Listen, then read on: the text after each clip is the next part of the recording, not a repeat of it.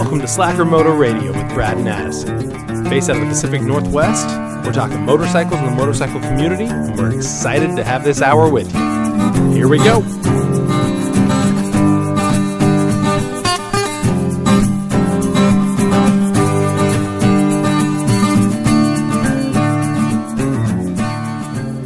Welcome back, Slackers. Brad, how are you? I am doing good as usual. Uh, just enjoying another beautiful day in the Pacific Northwest. A little chilly outside, but can't complain otherwise. How about you, Addison? How you doing? A little chilly. That's true. Uh, chilly and getting chillier. Now it's hard to complain. I agree because you know I, I follow and talk to enough people outside of our area that we've got. You know, I'm seeing posts and and people talking about the fact that you know in the northern states Minnesota, Wisconsin, uh, up in Canada, right? It's, you know, 40 below zero. So when we're hitting 20, 25 and we're all whining around here, you kind of put that into perspective. And it's really not that bad, but it is going to get cold specifically for our area. My concern with that is it's going to rain right before it snows. Hopefully the roads are cold enough that none of that matters, but I fear there will be a nice, you know, half inch layer of ice below the snow that will just stay for a week. Yeah, we'll have to just wait it out and see. I mean, uh, we do have it pretty gentle in comparison to many other parts of the country, let alone the world. So, uh, yeah, it's all right. I enjoy some snow. I just I grew up in an area where we got a lot more, got a lot more rain, uh, at least that would potentially freeze. But people know how to drive in it, and we had it regularly, so you stay uh, pretty well versed in in your driving behaviors. But over here, it's uh, it can snowball pretty quickly, and I, people parking anywhere they just stop. So uh, hopefully we don't end up with that. Uh, you know, I know a couple people are out riding their motorcycles today. Kudos to you, and uh, let's see uh, let's see who's really uh, you know paying attention. Let, let, just just be careful out there. That's all I got to say. Yeah, I agree. Be careful, and and it, you know, you bring up a good point. Having lived in much snowier states and areas, that uh, you know, if you get more snow, you have better means of of managing that snow. That's really the problem in the Northwest. Is once you get far enough west in the Pacific Northwest, you don't really get enough snow days to invest in in plows and and deicer and all the things that you need to really manage that situation. So that's uh, I agree. Be careful because just because the roads look clear, black ice is much more common here because we're not uh, managing the situation as well as many other locations that get snow more often, right? It's easy to afford a number of plows or switch over your, you know, construction trucks to have plows on them and pay for that when you have half a year of snow. When you've got, you know, one snowstorm a year, it's hard to make that a justified purchase. So, same reason I don't own a snowmobile. Uh, we live close enough to the mountains. You could own a snowmobile, I think that would be uh, fair purchase. no, really. I there's other places in the country where it wouldn't make sense, but we could actually do it here. We've got enough snow parks and areas that you can actually go recreate in. You just have to make the time commitment. Yeah, I don't know why, but but I seem to know a lot more people with snowmobiles this year than ever before, and uh, I got to say that the timber sleds. This isn't the topic of the day, but timber sleds look pretty awesome. So I would be very interested in getting feedback from listeners on their thoughts on timber sleds. Just buy a snowmobile. Really? No, nah, I think a timber. I've heard timber sleds are more fun, but I don't know. Right? I don't have this experience, which is why it's not the topic for the day. But if you know and have done both, let us know your thoughts. Timber sleds, snowmobiles, or nothing. Yeah, you'd have to maintain it if you got one, and that could be a whole new story. Well, that's the perk of the timber sled, right? You just take off the the rear mechanism, and you're back to a dirt bike. Mm, until you turn that into a science. Yeah, well, that's that's true. That's true. That's a quick transition there, buddy. I'm sorry. but if you've read the title, you've probably determined at some point that that's what we're talking about. And and that gets into you asked how I'm doing or what I've been up to. Um, and it's been a very busy weekend. I have taken the DSR, aka the DR650, um, I guess it's not the DSR, right? It's my DSR machine. Yes. Um, however, we talked about it. Actually, putting that into a verb is uh, is a little different, I guess, than just calling it a revolution. Nonetheless, wow, we've digressed quickly. Um, yeah, I spent a lot of time this weekend working on it. I ended up tearing the both sides of the engine covers off, uh, replacing the clutch, cleaning, uh, or you know, replacing the fuel filter, cleaning up, replacing all the O rings, really doing a lot of uh, of maintenance and checking. Right, a lot of that when you're pulling both cases apart. If you've already gotten that far, it's well worth checking your you know your play on the springs and checking all these things that uh, that we'll get into a little bit deeper here. But pulling the other side out, then it was an adjustment of the balancing chain, which is a, a thing only on the older DRs. So you you group of DR riders that uh, don't remember on the pre 96s, they're a lot weirder. Um, so yeah, you have to do some work on the other side case just to adjust the balancing chain.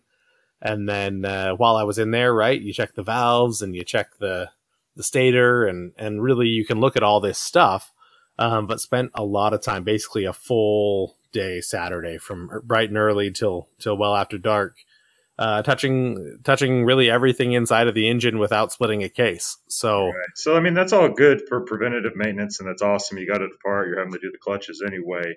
But I mean, what what did you find? I mean, you're doing it, and that's good. But did you find anything that was really concerning or that was um, significantly out of adjustment or even out of adjustment at all? So I forewent, I think is the right way to turn forego into a past tense. I forewent uh, uh, cleaning the, the full the full carburetor, removing it and disassembling and, and having the the possible need to buy an entire rebuild kit for a carb that really didn't look bad. Pulled the bowl off, it looked good. But the reason I really didn't do anything with that is in going through these items, one, the shift in the balance chain adjustment was shocking. Really? Um, when I lose, you know, you so you, it's a weird situation, and we'll I'll just really briefly go over it. But you take the the cover off, and then you remove a lock nut, remove the bolt that holds it tight. It's kind of a the bolt and lock nut are more of a safety precaution, so that if the other bolts were to back out, break, whatever, it wouldn't just go nuts in your engine. It would at least hold it there enough that you could stop riding. Um, obviously, you wouldn't want to bring it home, but you could bring the bike to a stop before grenading everything. Mm-hmm. So you undo that. You undo the two bolts that hold the actual adjustment bar, which is more of a, a chain guide, right? That's spring loaded. Okay. Um, but you do that all at top dead center, and then you loosen those bolts. And once I did, and really from there, what you're supposed to do is actually torque reverse torque two of the sprockets on the chain uh, at 17 foot pounds. Not a ton, but you get a you know a torque wrench on one side and just hold the other side solid. So you're kind of pulling the chain so the looseness is in one spot, right where that tor- tension is. Right. And when you do that, it's supposed to kind of adjust up a little bit, and then you tighten it all and move on while you're holding that torque. Uh, relatively simple. It, it definitely on paper seemed difficult Turns out you can hold one of the sprockets by just throwing a wrench on it and leaning it against the peg while you torque the other. So I, I was worried that I would need three hands, right? Torque the bolt and hold two sprockets. I was worried about that. Turns out you it's super easy. That way, that's weird. I know, but what was shocking to me is before even getting to that step and just loosening the four bolts to be able to do that. Right. The amount of, I mean, the amount of kick really, the chain adjusted a shocking amount to tighten up. Wow. Um, I was a little surprised by that. I didn't expect quite so the. What does that mean? I mean, if it's it, just to kind of give everybody an idea of what what this is actually adjusting. I mean, what kind of symptoms can you have? What is that adjustment actually doing? So really, it's just going to make the engine run smoother. It wasn't anything that that's bad unless it gets too loose and starts eating the side of the case. There's not a ton of clearance between it and the rest of the the engine there, so it, it's more of a it's more of what makes a single cylinder 650 a nice smooth ride, right? So, so it's not. I mean, what is it doing? Huge I mean, ordeal. If you, if it's loose, you have some slop. So it, at some instances is probably fine. And is it retarding itself, or is it like what is actually happening? It, yeah, it. I mean, really, based on just the engineering of it, it'll allow a, a slight delay in the balancing rotation of the weights in the engine, the balancing weights, and that's really about it. So you're going to get the smallest bit of extra vibration and noise. Okay, right. You know, it's not going to be a anything that, that's going to change the way the engine runs really or do anything like that. However, like I said, if it gets too loose, it's, you know, it becomes a problem. And that's one of the renowned things that nobody adjusts this because you have to pull the whole side case to get right. to it. So it's an often neglected maintenance item that's supposed to be every oil change. Oh wow! Um, it looks like that's probably been the case since since the second owner. I would say, obviously, you know, the bike's got close to thirty thousand miles, and it's not graded itself. So obviously, somebody did the work, or it was done intermittently. But it had clearly been a while. Okay. So uh, definitely worth doing. When you do that, obviously, you're already at top dead center. So why not check the valves? Um, so went through and checked the valves. Intake valves seemed fairly tight. They, you know, I'm. This is, I guess, the topic is how much engineering do you need to work on your bike, right? And some of that comes into, you know, the science of working on a bike and the science of what tools you need, what scientific tools you need, right? You can't just go in there with, you know, your eyes and judge whether the valves are the right distance because at 0.08 millimeters, you're never going to be able to tell. Um, but you know, with a good set of feeler gauges, which is what you've got when you're checking valves on really whether you've got a, um, whether you've got valves that are screw adjusted or whether you've got valve shims uh, in bucket. Either way, you still need to check it with the feeler gauge. Um, the the intake valves weren't too bad, but the exhaust valves were very tight, um, to the point that there was zero clearance when uh, you know when I went to adjust them. So I was glad to do that. Uh, haven't gotten to the point of firing it up. That's actually today's plan. So need to get. I'm replacing the fuel filter, uh, inline filter, and a few other things that needed to be replaced with regards to seals and covers uh, to make sure everything goes up and doesn't have leaks and, and runs smoothly. But I'm willing to bet that that's part of the running issue was that the exhaust valves were very very tight. Well, this is interesting because you're wanting to do, we're doing an episode on how much science is in a repair, and you haven't even gotten to the point where you can uh, objectively state that. You, you, you didn't start it. How can we say you you might have needed to do more science? No, I'm sure everything will end up fine. I'm glad that you were able to go through and tear it apart uh, and look at it. I think it really comes down to, I mean, you you can go off the wall with uh, and go deep into your wallet to, to buy some of these tools, to your point. The question is, in what instances is the accuracy or the associated cost of a tool important? So we talk about feeler gauges. I'm sure you can find some for five bucks or less online. Are those going to be adequate, or should one spend thirty dollars on a set? Or what what kind of mindset do you have going into this? And do you even know the accuracy of the feeler gauges that you have? Um, I do. I actually calibrated them. Fortunately, where we work, there's an opportunity to do that. Um, so I actually did a calibration based on ones that I knew were. So it's it's a secondhand calibration, right? Ones that I knew were calibrated. Um, not ones that I knew, but a uh, uh, calipers that I knew were calibrated. Uh, to show me what was going on. So I know that they are very close. I can't remember the exact number, and, and, I knew it at the time. That being said, I've now checked multiple bikes multiple times, so I'm sure there's some scratches and indents and and imperfections on them now. Yep, that that would cause a slight discrepancy from where it was. Um, but I went with, you know, I think mine were 20, 25 bucks. I didn't go, you can go crazy on feeler gauges that are, that are, you know, perfectly machined and 70 to upwards of seventy dollars and above. Um, but I also was a proponent of finding a good set of, of, metric feeler gauges, as I've owned British bikes and Japanese bikes, and and I just think metric is more common on the bikes I've owned. Sure. Um, to get a, a moderately good set of feeler gauges. Um, I can't say that I, you know, I didn't go all out for the perfect scientific if I was running a, a lab and needed to, you know, machine up although you wouldn't use a feeler gauge for this anyway, but machine, you know, the shims or or whatnot that need to be within 0.001 millimeters or anything like that.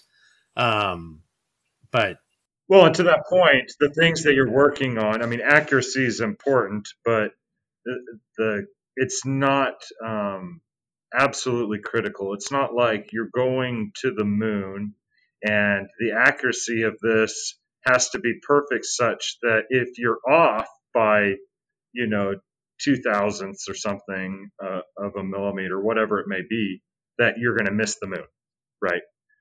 The bike's going to run good. It obviously was running, and I know this is questionable as a statement, but it was running the way that it was. And so the improvements that you're making are only going to help it, especially when you had uh, contact and you couldn't even put a feeler gauge between the exhaust valves and the follower. Yeah, and you know, and I think that's the the the important point as well when you're talking about most of these motorcycles. Uh, I mean, even the the Triumph Scrambler wasn't you know within even a hundredth between the acceptable range anyway, right? You're you're talking generally two three hundredths of a millimeter uh, allowance within the range of what they're looking for, you know, within the spec itself. So, you know, something that's within, like you said, a, a thousandth of a millimeter is more than sufficient. Right, right. And so that's the point of you don't need to go crazy with any purchases of uh, some of the equipment that you can get out there. Of course, some of those uh, pieces or tools may last a lot longer as well if you end up buying like a, a, a good quality set. But you may not need the accuracy that some of them provide when you get to that point, which of course would uh, add substantial cost uh, regardless. So but I mean, so so it's one thing. Okay, you're adjusting something. You need feeler gauges. Need certain amount of accuracy. It seems like maybe there's a science associated with that, and there and there is, but you're only touching the the surface of that uh, science. I mean, what that gap actually provides and what that does. I mean, all of that was engineered in the beginning. And there is, to some extent, a science in that, that you want your valve to be fully closed, you have certain time delay, like all of these things kind of come into, into play for that. Uh, but you, we don't really get into that. And in some instances, a lot of the, a lot of the things that we do for repairs aren't really scientific. Now, there's science backing the decisions that we make and why we do the things that we do. But uh, some things are critical and need to be checked, and you just want to have a certain amount of accuracy. So, although we're talking about science, I think that accuracy and taking the time to ensure that you're getting something right, to be meticulous, is important for some repairs that one would do, but not all, right? I think that's that's definitely fair. One of the reasons that this is really, I guess, on my mind after spending you know a weekend basically all my time uh, you know running through all of these these maintenance repairs. I mean you, you said it right. A lot of this was was intermittent maintenance. Now random you know not granted the uh, you know the clutch was clearly slipping and there was things that needed to be done for this to ever run right from from day one right? But um but we really got into it is you know we talked i guess it was episode 45 re- talking about whether you do the work or have the work done right? When you should right. send something in and one of the items we talked about is exactly what you're talking about here that, you know, sometimes it's just cost prohibitive to do it yourself because you need a $300 tool for what would be a $40 job. Uh, and, you know, if a shop's doing it all day, then pay the 40 bucks and you don't need a tool, right? You don't need to spend your time or, uh, or money on that tool. Uh, if, especially if you're not doing it very often, right? It's something that, that happens once every five years, then it's probably not worth it from a cost prohibitive standpoint. But I will say that a lot of, a lot of what I did uh, in going through this, I probably could have done some of this work quicker. But you know, if you look at your shop manual, if you look at, I believe the Haynes manuals have the same thing, whether it's the the factory manual or a, a different repair manual. You know, the clutch is a great example. When you pull out your clutch pack and you've got your driven plates, your drive plates, uh, and springs, those are really your your three replaceable components in a clutch on a motorcycle. You know, there is a factory expectation for where it is new. Then there's a service limit to where if it goes below a certain value, they're considered worn, done, and need to be replaced. Uh, and then that's the case for uh, both um, your flatness on the driven plates, your thickness of the cork or whatever material you're using for your drive plates on the clutch, your wear plates.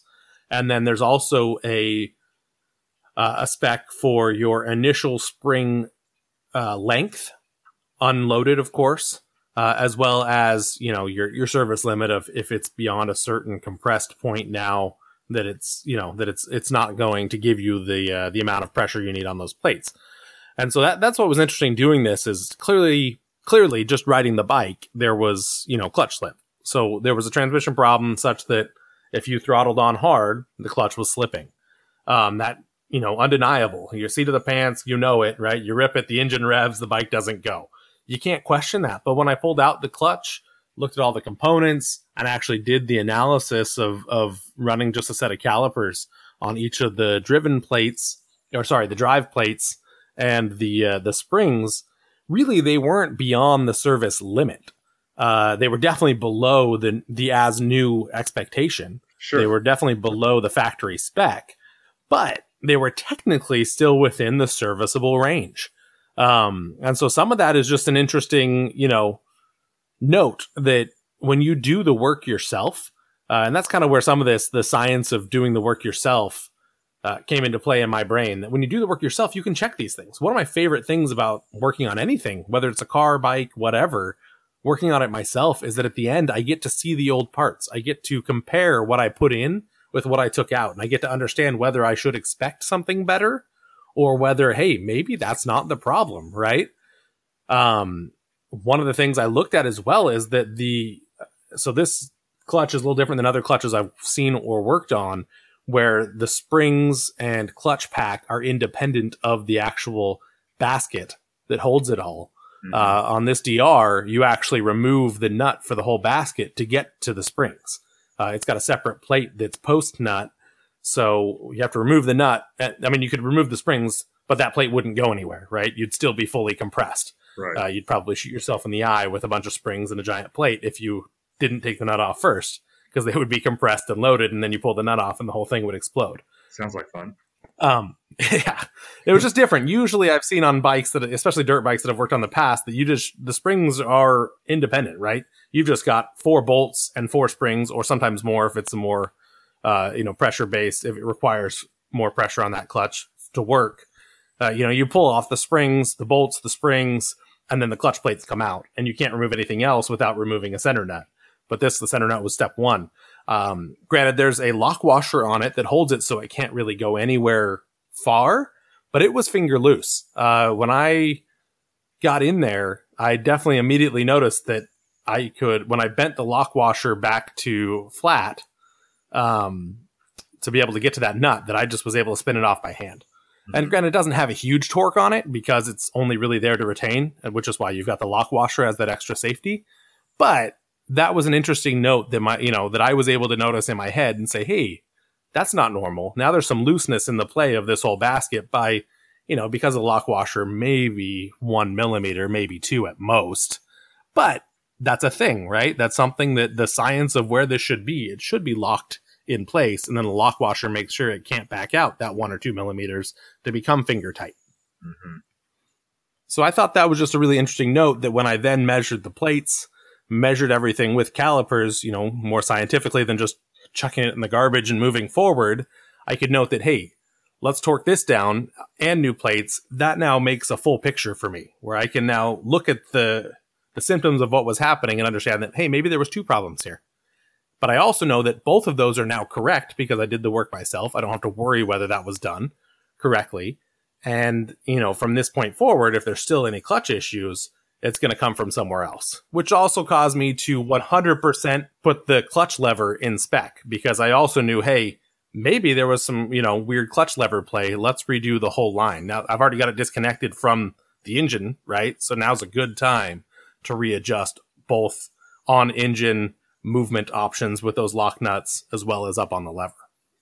Yeah, and you're starting with the bike from scratch. You don't know much of the history. You were told something, uh, and it all could have been true, but you're only given a small picture of it. You don't know what the bike's been through and what it's had done uh, with it.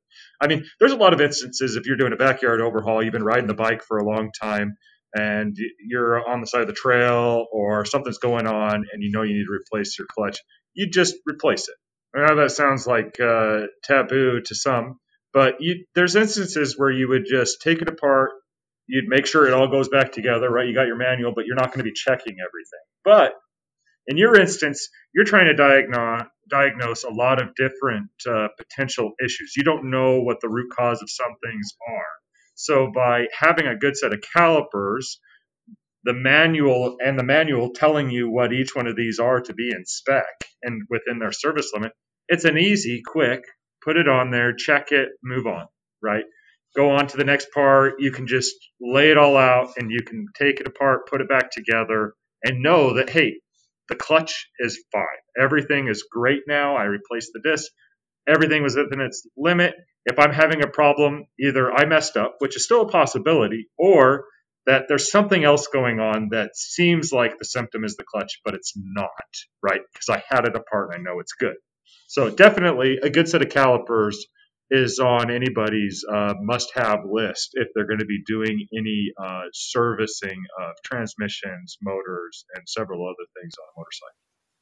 So the yeah, I mean, really for the jobs I was doing this weekend, um, you know, really calipers, feeler gauges, those especially on motorcycle work where we're doing our own valve adjustments. It's not hydraulic valves, right? It's not just a, a throwaway and replace when you have a problem part. It's an adjustable part. Uh, you know, uh, those feeler gauges come in very handy. Uh, and calipers, you know, I, I can't tell you how many times I've used calipers in my in my shop or garage or you know, really all over the place. Calipers are are super useful, and you don't you don't need you know again an eighty dollar set of calipers. You don't need the super expensive ones. Uh, you just need ones that are pretty darn close and, it's and you can run because it's got to be within it's got to have accuracy within the range and, and show you significant figures or decimal places such that you can then um, actually check parts and know that it's right.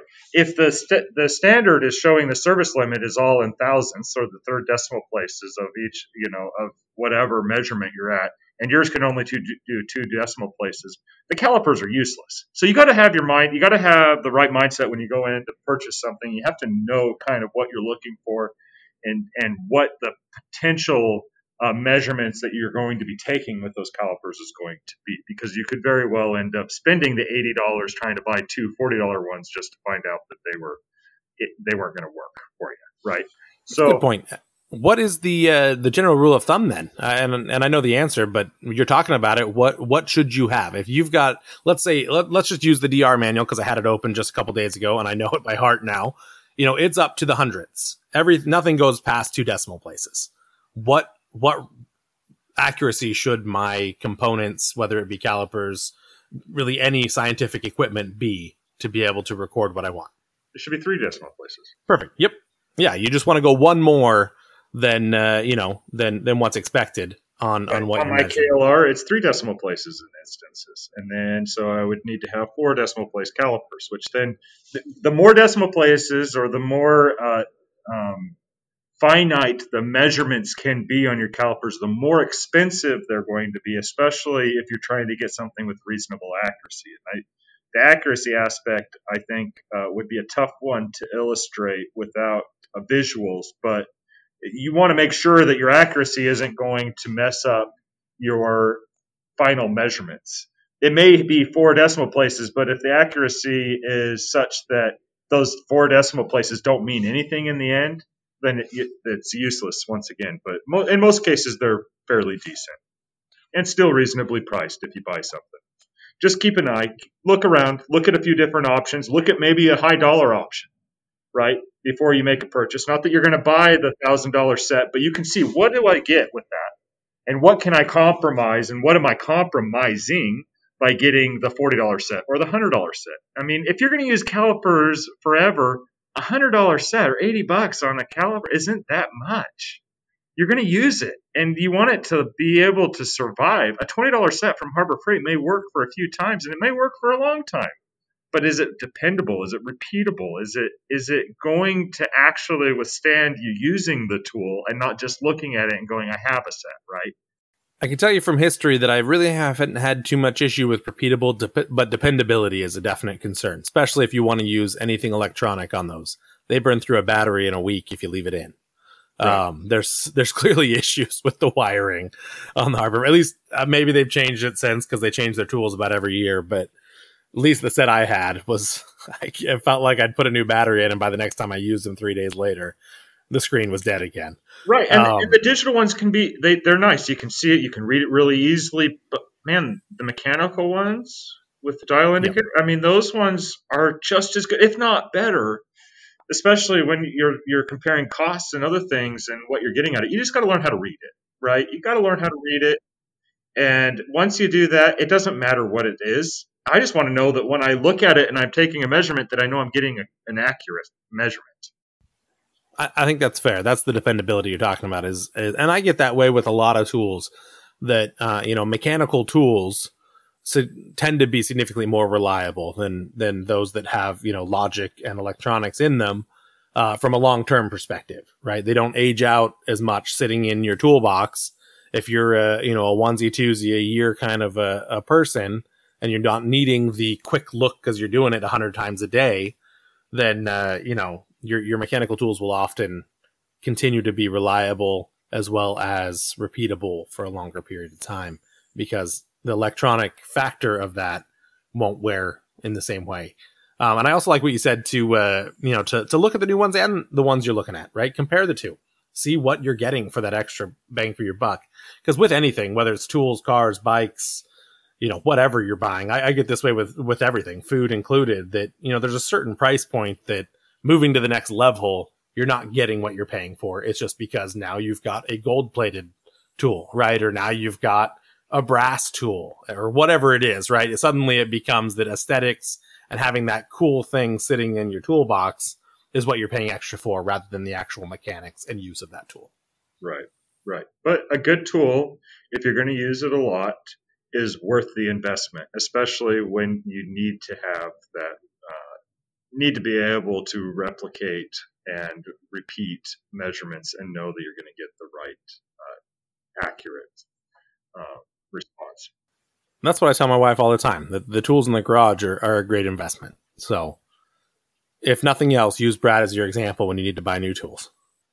You know, and I, I can't say that I have the best of everything. I'm still, I, I go and I'll buy a Harbor Freight occasionally. If I break a Harbor Freight, or if it's not going to, if I have any question in its accuracy or whatever the case may be, I know I got to move on to the next one. And then I have this second pair that I have as a backup. Now, I'm not saying that we should all have duplicates of everything and that you should waste money, but there's times to you know spend a good amount of money and times to not. And some, you know, I, I do think that with calipers, that's one thing that I'd like to invest in getting something a little bit better. Uh, and feeler gauges. I'm going to have a set. Are they? How accurate are they? Ah, they're probably. You know, I could check them if I had a good caliper set, but I don't really. So, I mean, you know, if you want to be able, I'll say spending the money on a good set of dial calipers, a good C C clamp style dial caliper, has been super worth, especially when I'm talking about um, you know shim and bucket type valve adjustments to be able to know exactly what thickness your previous valves. There's a lot of math in that. When we're talking science, man, it's easy to throw a, a feeler gauge between a, a you know a, a screw type, uh, you know screw and lock nut type valve adjustment but when you're replacing a worn shim and needing to go get a new shim and make sure that you don't have to do it five times and check right rebolt everything up and check that clearance every time. Yeah. There's a lot of science and math in, in doing the math. You know, it's really just addition and subtraction. It's pretty simple, but you got to make sure your initial readings are good. And so I actually, that was the point that I invested in a really good set of mechanical dial calipers. Yeah, no, it's uh, it's important to. That's what I said it's one of those tools that I think everybody should have. It, no matter what it is that you're measuring, if you're even questioning it, if you're looking at a tape measure and you're like, man, I'm not even getting anywhere close to, you know, what the accuracy. It's off an inch per every foot. Right. I mean, oh, well, you know, getting a good set, it's going to be something that you're going to use. You're going to find uh, opportunities to use it more than you think right now. So, uh, but you know you're not going to have to have these fancy tools for everything. I mean i over the weekend i ended up working on uh, lapping the valves in my head. And and there's i mean you, you could get into the science of what that takes and you could do all sorts of measurements and, and stuff. Really what you're looking for is a certain uh, you're, you're looking for a visual and an audible when you're doing that kind of work and you know that if you as you're lapping and you're doing it right you're resetting quarter turn after you've sat there and fire started for a little bit right lapping it in there if after you've done that and you've done that a few times you're still having pitting on the valve okay it's time to either get a new valve or go and have it ground right but that's not something that I'm checking with the caliper gauge. Now, there are things that I'm going to do to your point of working on the uh, valve adjustment. I'm going to have to do that on the KLR when I get to that point. But at this stage, at least what I'm doing right now, I don't need it. And nor do you need something crazy special when you're doing like oil changes, right? We went deep into like major repairs, but just regular maintenance. I mean, you could get really scientific with oil changes if you now, wanted to. But let me stop you. Okay. I am a huge proponent of a good. Uh, screw that. It doesn't even need to be good. Of a okay torque wrench, uh, even for your you know your drain bolt, even for your spark plugs, even for these simple common maintenance items. I am like crazy about cracking out, you know, cracking open the box and getting out my torque wrench all the time. Uh, it, it's a bit obsessive, but at the same point, I've seen enough used vehicles, uh, used bikes especially, that you know an M8 or an M6 bolt has been torqued to you know 40 foot pounds of torque when it's supposed to be seven, and it's stripped and done and gone. Can't get it out, or it's already eaten and just loose in there anyway. Um, and so I, you know, that's that's the one caveat I'd say is you don't need to get crazy scientific. You don't need to get stupid about it. You don't need to do all the the insane right. Don't check your gap between your your O ring on the oil filter and, and the engine or anything stupid like that. But I think a good torque wrench or an acceptable torque wrench, even because you know even the Harbor Freights, I've seen those calibrated. They're not great, but they're not terrible, and they're going to get you a lot closer than just winging it at twenty foot pounds when it should be seven. Right. Right. Well, yeah, you know, to that point, I mean, we've got to be very technical. Like we keep on throwing this uh, uh, scientific out there, and and I get that people can get into that. If we were really wanting to talk about scientific, I think that we talk about, uh, you know, re, you know, how many measurements did you take? What's the deviation on those measurements? Right? Eh, we don't even need to get to that. We, it's important that we do things correctly, and that if we have a torque measurement, I'm an advocate, and I think all of us should be, that when we're working on something, you should have uh, the service manual. That's number one. I mean, some people may not use Agreed. them, but uh, I don't care how many times I've done something or how many times I've worked on a rig that's similar to it or how many times I've done brake jobs on cars or worked on a motorcycle. The first thing when I help somebody is, do you have the manual? Right? That's the first question that I ask them because I'm going to follow that. I'm going to show them that we can find all this information and that we don't have to just gut, you know, guess on everything and go through it. There's time and a place for just tightening something up to what should be good or what you feel is good. And, and a lot of that's going to be on the trail and in other instances. But if I've got a torque wrench, and I think to your point, all people that are working and mechanic on, on things should have a torque wrench because they will find that there is a specification for the torque on the oil drain or even that you need to replace that crush washer every single time, right? I mean, who does that? But that is something that one should do if they can have if they have access to the resources to be able to do them because what it does is it provides one peace of mind that you're not going to have some crazy leak or a bolt come out and not even know it. I mean, it's pretty critical to have oil. I found that on the KLR, right? And that wasn't even as a matter of an oil leak, right? So, I mean, that's a great it's point. good to have the right equipment and a torque wrench. You can go crazy on those if you want to, you know, but you know, for about you know 50 bucks or or maybe a little bit less than that. Obviously, if you're getting something from Harbor Freight, it's less than 50 bucks. But 50 bucks, you can get something that's pretty good, right? Once again, see what's out there cost wise, what it has on it. Compare what the you know the pros are using to what you're going to use, and be able to verify that okay, these are the compromises I'm making, but I'm going to be good. And with all things, it's a torque window of some sort, right? You're looking for a clamp load, but we provide some sort of a torque. That's what we're going to. And there's some window there. So you can set yourself up where, you know, you yep. put it in the center of that torque range. And if you're off high or low, you're still within the torque range as long as the accuracy is uh, decent.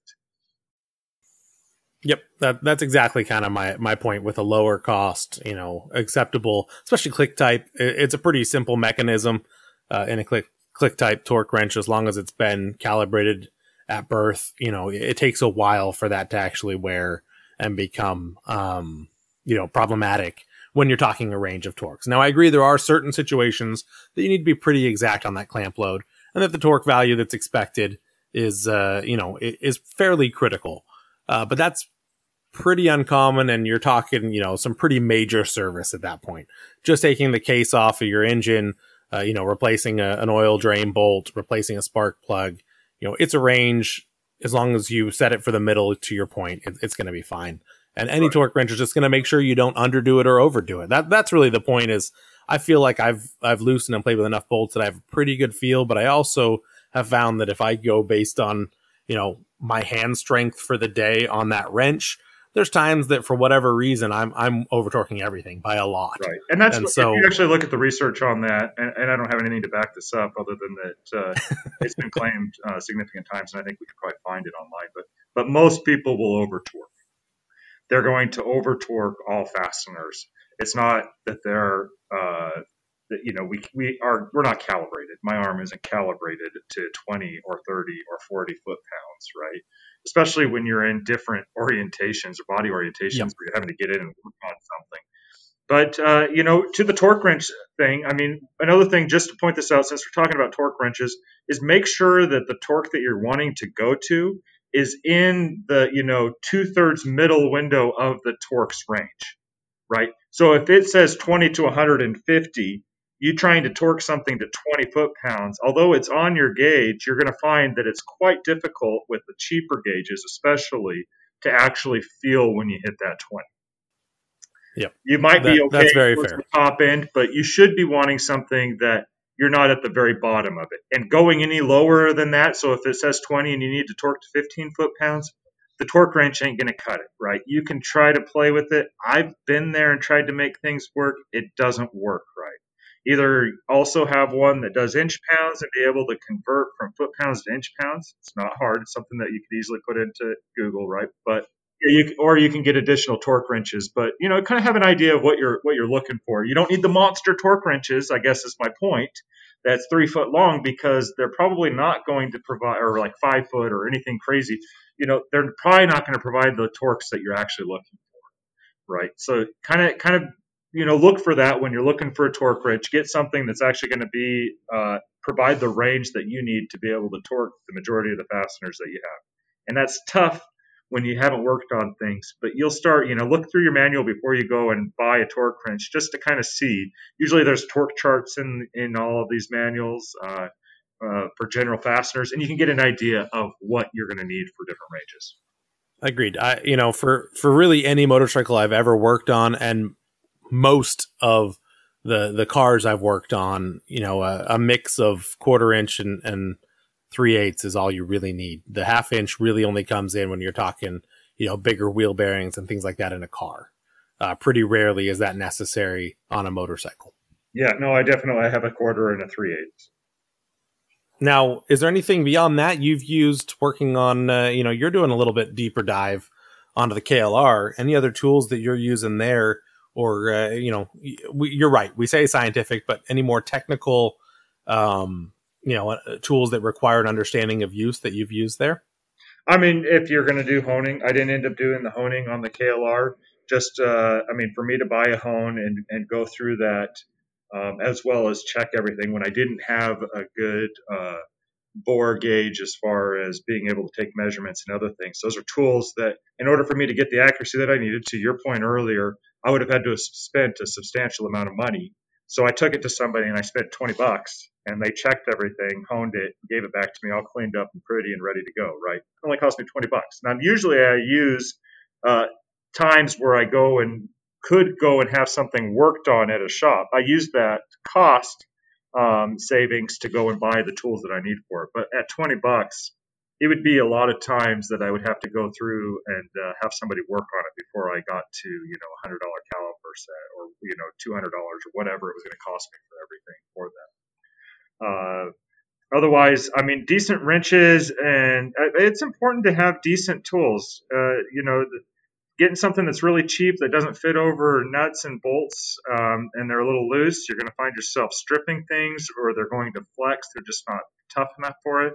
So you want to have um, you you really do want to spend a little bit of money and buy something uh, decent. Now I know that uh, probably Harbor Freight uh, wrenches and everything I think are probably going to end up being okay, but Uh, you know, a lot of things any less than that, as far as quality is concerned, would be very questionable. Uh, even unless you're on the trail and that's all you have, right? That's what you make work. But you know, buy decent stuff. You don't gotta you don't gotta buy Matco or Snap on or anything like. There's good intermediates in between there. Just you know, having decent tools is, important because it really does make a world of a difference. I agree with that 100%. And one thing that uh, that I learned the hard way on a couple of bolts on a used bike once is the uh, the ball head Allen wrenches, not for large initial loosening. Um, well, they will strip. Allens are just horrible in general. All things should be Torx or better. I know you know we both worked in the design and test world. Allens are just notorious for stripping, especially on soft metal um, you know. Uh, well, and the the ball end wrenches as well are, are you know they're, oh, they're you're not getting the full bite on the Allen, and that that's a real. They're easier to move around and quicker to to run with, and so for loosening and, and hand tightening and hand loosening to the point where you need to torque it or untorque the initial break, you know, break it loose, they're fine and great and dandy. But you know that that was one not, thing. that was a little bit confusing. I just want to make that clear. Do not use uh, at ball ended Allens to tighten or loosen a bolt, only for uh, just threading it in once you have it loose, or yep. threading it out once it's already loose. Yeah, and that's something I've learned the hard way in the past. So that that's I guess one one hot hot tip here that's worth sharing that uh, that I you know I more than once have grabbed for those and had to turn that switch on in my brain to uh, you know to know, oh no no no no, let's grab the real ones. I mean, what it really it's comes not the right choice is that you're going to have, you know, with all things, and I think we're preaching to the choir in a lot of instances. People know this stuff. Uh, it's kind of interesting to talk about just because it doesn't get brought up a lot, but you know, it, it is a hobby. And if you're going to work on your own equipment, there is an associated cost. You can save significant, substantial thousands of dollars over going to a shop but it's going to take you your time and it's still going to cost you some money. And so you're going to have to, and I have to do this regularly, still go out and buy new tools and buy certain equipment or upgrade equipment, or I break something and I know I need to go get a new one that's a little heavier duty because the old one didn't work out for me like I hoped it would once I got to the specific project. So there's still going to be a financial and time investment in repairing your own vehicles, no matter how scientific or how deep you go into it. Now, all of that being said, there's something incredibly gratifying about having an all day job that you have every tool for as well. Um, you know, when you're doing some of the things, granted, nothing required too much from a crazy tool uh, for what I did, but to be able to basically disassemble both sides of the engine, make all the adjustments and all this stuff that I needed to do, you know, having all of that is, is very gratifying to know that hey, I can do all this. I have the capability. I know it's done right, and I have all the tools to do it. Um, and so there, there's something good about that. I will also you talk about a time uh, time commitment or a time cost associated. I will also say that if you're just getting into doing your own maintenance, just getting into uh, a job you've never done before, that's kind of one of the reasons. You know, this is a bike I wasn't familiar with uh, that it took me so long to do the DR is is go slow, follow the process step by step, use the manual, uh, and take your time. Make sure you're not trying to do a you know a job that shows four hours in the books in four hours at home the first time you've ever done it because you're going to make a mistake if you do that. If you slow down, you take it easy and follow the rules, uh, you know you're you're likely to not really have unforeseen issues if you take it easy. When you're going too quick and you're just ripping bolts out, that's when you break bolts. That's when you cross thread. That's when you cause problems. Yeah, too quick or too cheap will have the same exact symptoms.